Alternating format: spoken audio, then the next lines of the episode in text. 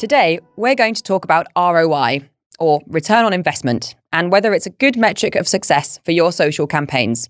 In this episode, you'll learn why your ROI looks incredible when you first launch a targeted sales campaign, the short term focus of ROI that can end up damaging your brand in the long term, and finally, what better metrics of success are available for your paid social campaigns. How many times have you shared your results from your Facebook, TikTok, or Twitter campaign and you've been asked to provide the ROI, or in some cases, ROAS, which is return on ad spend, on your campaign.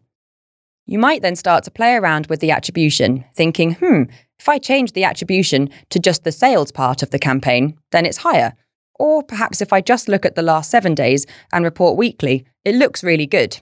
Or what about when you're scrolling through Twitter or LinkedIn and see someone sharing their results of achieving double digit ROI for their client or brand?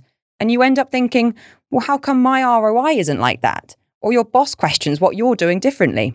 It's really easy to get pulled into the ROI way of measuring things because it's such a well known term for marketers and your finance team, because it seems to make logical sense, right? It's taking inputs, which is your media spend, and then it's calculating the output, sales. And it means that if you have monthly or quarterly targets, then you can just optimize towards the high ROI ads you're running, and you've made it. But there's a danger here, because after a while, that ROI graph will start to plateau.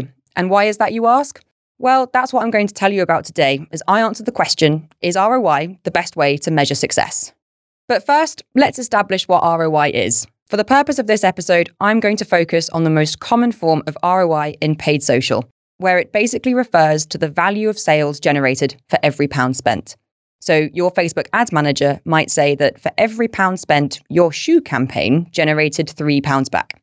It's generally used as a way to drive efficiency in what ads are driving the best performance, and so budget can then be allocated more to those ads, and the ones that are driving low ROI can be turned off. And this sounds useful, right? But there are some downfalls. It typically only measures the short term. So you're looking at a very specific campaign that's four weeks or eight weeks, or I've even seen some campaigns where it's just a few days long. And I'd argue this isn't enough time to make long term decisions. And this leads on to my next point. It doesn't account for the power of lots of channels working together that arguably play different roles. One brand I was working on recently showed that just looking at ROI, Facebook was driving the most returns, and Pinterest was costing three to five times more for the same result.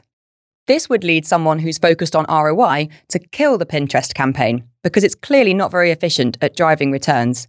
However, upon further research, which included us analysing conversion rates, web traffic, video views, and leads, as well as the broader behaviours on the different channels, it turned out that Pinterest played a crucial role in the consideration and research phase of the brand's customer journey.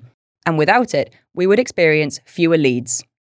Lastly, on the theme of channels and longevity, ROI assumes that the success of the campaign is dependent on the current creative, targeting, reach, etc.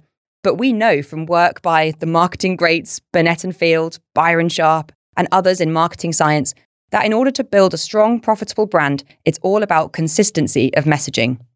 Who's to say that the strong results in Q1 aren't because of the incredible Q4 Christmas campaign?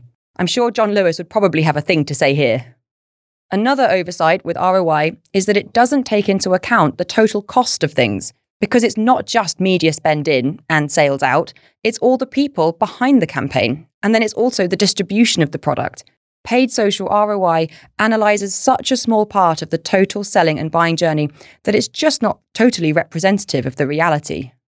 And the last challenge I want to raise with ROI refers back to what I mentioned at the start the flatlining of ROI after a period of time. And you might ask, why does this happen? Well, it's because ROI is really high when you're just starting out. You've got your targeted sales campaign where your ads are optimizing towards the lowest hanging fruit. And because they're so dependent on spend generally, you start off bidding small amounts of budget to find your best converting campaigns. But as you become more successful, you end up pumping more budget in. And so, of course, your ROI will go down. And it's also not just the spend levels, it's the size of your audience too. As you keep optimizing towards the cheapest placements, the most efficient channel, the supposed optimum age range of your buyers, your audience will only continue to dwindle in size. And with less people to reach, not only is your ROI going to plummet, but your brand is essentially optimizing towards its own collapse. Another way to phrase this is that there is a point of diminishing returns once you start to reach those lighter, harder to reach buyers, which arguably are the ones who will actually grow your brand. So let's look at what metrics we should be analysing with our paid social campaigns. I will start by heavily caveating that there is no one size fits all approach, and budgets will have a large say on this. But hopefully, the following are great starting points for you. Use ROI as a directional guide for your brand. So if ROI is really high, you're probably not spending enough and can keep going. Or perhaps the role of channels or customer journey needs to be examined. Share of voice and share of impressions data is really helpful in understanding your brand's growth versus competitors. Because the louder you are, the greater the chance of market growth, because there's a significant correlation between share of voice and market share. You could also run brand lift or brand health surveys to understand the strength of your advertising campaigns. For example, are people recalling your brand? Do they recognize you in a lineup? And this helps you know if you're the brand they'll think of in the moment of purchase. You could also look at sales data trended over time as opposed to just week by week or quarter by quarter. By reviewing both, you can see peaks and troughs in the year, understand the seasonality of your brand, and whether or not your activity is really driving sales.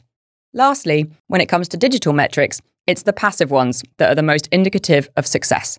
Vanity engagement metrics, such as likes, are never achieved at a meaningful scale for a brand and have been proven to not correlate with business metrics, you are more likely to understand the relevancy and time spent with your brand by looking at things such as video views as a proxy of attention. And that's all we've got time for in this week's episode, but it is definitely a topic that I could talk about for longer. So if you are interested in continuing the ROI discussion, make sure you join our Social Minds Facebook group, or you can get in touch. To finish, though, here's my three takeaways. One, achieving a high ROI means you're not spending enough or you're new to the channel. Two, remember to look at both short and long term data to really understand your brand's performance.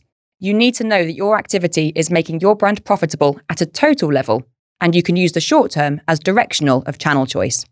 And thirdly, optimizing towards ROI is, as Byron Sharp puts it, a silly metric that can send you broke. So just be careful how you use it. You're listening to the Social Minds podcast. This has been answered with Pollyanna Ward, where we clear up the questions that marketers hear most.